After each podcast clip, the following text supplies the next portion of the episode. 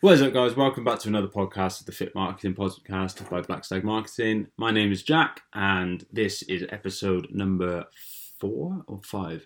And we're going to talk about functional fitness compared to bodybuilding and how that's kind of changing uh, the way the industry is going at the moment.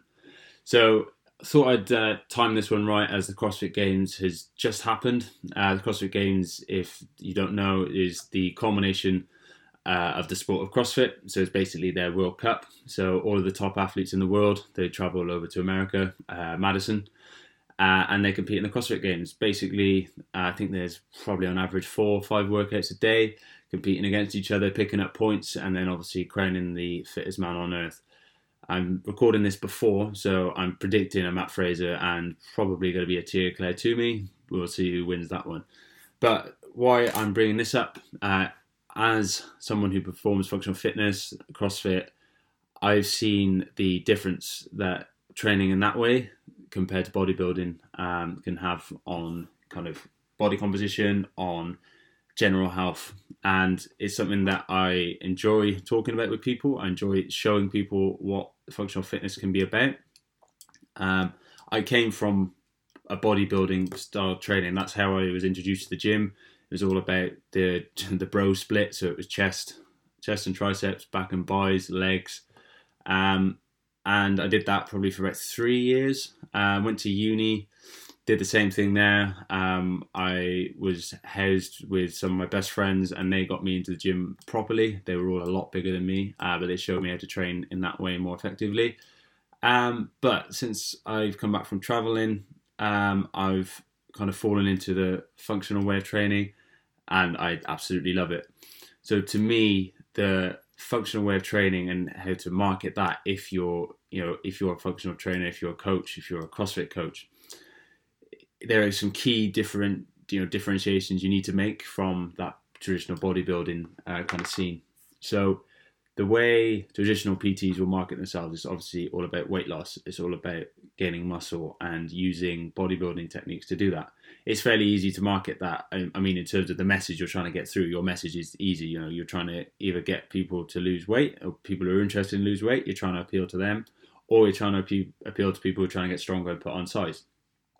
There are obviously some um, kind of other elements around that, but I feel that that's the main two kind of uh, areas that personal trainers in that space will go for. Functional fitness and CrossFit, I find to be a lot more different than that. The way that functional fitness works is it's geared around performance. It's geared around being better at different movements, about different technical abilities, Olympic lifting, gymnastics, running, aerobic capacity, all, all those different elements, they come into play. And marketing to that can be different, difficult, especially if you're trying to market to people who have never done CrossFit before, they've never done functional fitness, and they don't really know what it is. The way to market to those people is to talk about not their performance, rather skills and learning new skills and community. It's a big thing in CrossFit and again functional fitness. These smaller gym boxes to build a community around their members, so they're not like big corporate gyms or big like mass member gyms like Pure Gym. These small gyms have smaller numbers of members, but everyone knows each other, everyone knows each other's names, everyone works together, and that's a key selling point. If you're a personal trainer in this space, that can still be a selling point to you. You know, you're bringing people into that gym.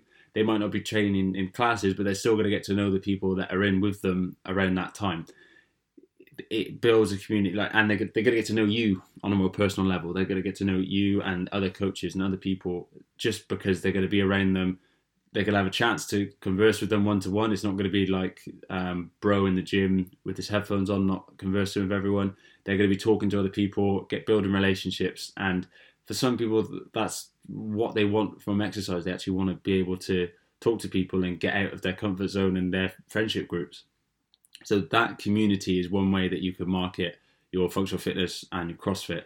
And then I'll go back to performance and skills. To market that is a bit more, it's a bit tricky because basic progress in functional fitness, it doesn't come very quickly sometimes. Snatches, Olympic lifting, they take weeks and weeks to even get to a basic level and then years to master that to some people seems really off-putting it seems like they'd just be throwing money away. Seems like they just wouldn't be benefiting. Whereas if they went and tried training bench for six weeks, they'd see an improvement in their strength.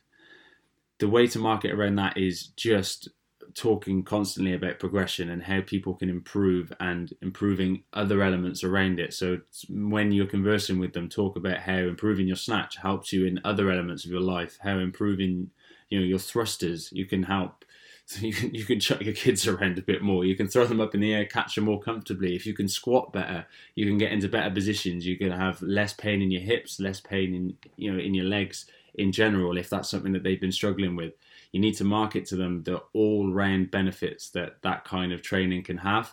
And then once they're in the door and you're you know you're interacting with them and they maybe done like a month trial or maybe they're you know in the first couple of weeks just highlight to them like right this is your starting point. This is where we're going to aim for. If they reach it happy days. But if they don't just go through and go right we've done this we've done this we've done this. You couldn't do this two weeks ago. You couldn't do that two weeks ago. So you couldn't squat two weeks ago but now you can you know. Those little improvements is the best way to kind of market those functional fitness elements. And i tend to find that with clients i've had in for for CrossFit classes, just the little tweaks makes a big difference. Just talking about, oh yeah, right, last week you couldn't get down to that depth, but now you're down at that depth. Are you comfortable? Yeah, I feel okay. Good. Right, we can go a little bit more, but you're way better than what you were. So I think marketing that functional fitness element, you need to just be talking about ticking boxes, improving performance, and helping clients understand that it's a long process it should be. As long as they're enjoying it, it should be a long process. It, it wants to be a long and enjoyable kind of journey for them. They don't want to be coming in doing the same split for the next six months and getting bored. We want to be doing something with them that they can enjoy for as long as they want to train. So that longevity is the key to marketing your functional fitness um, service, gym, business, whatever, to new clients. Thank you for listening. Again, like I say, hopefully I got my predictions right with the CrossFit Games. I will be releasing more podcasts very soon. If you want to follow me on Instagram, my username is jsterry underscore fitness. I would love to have you on there. Please drop me a DM if you have any questions, and if not, I will see you on the next episode.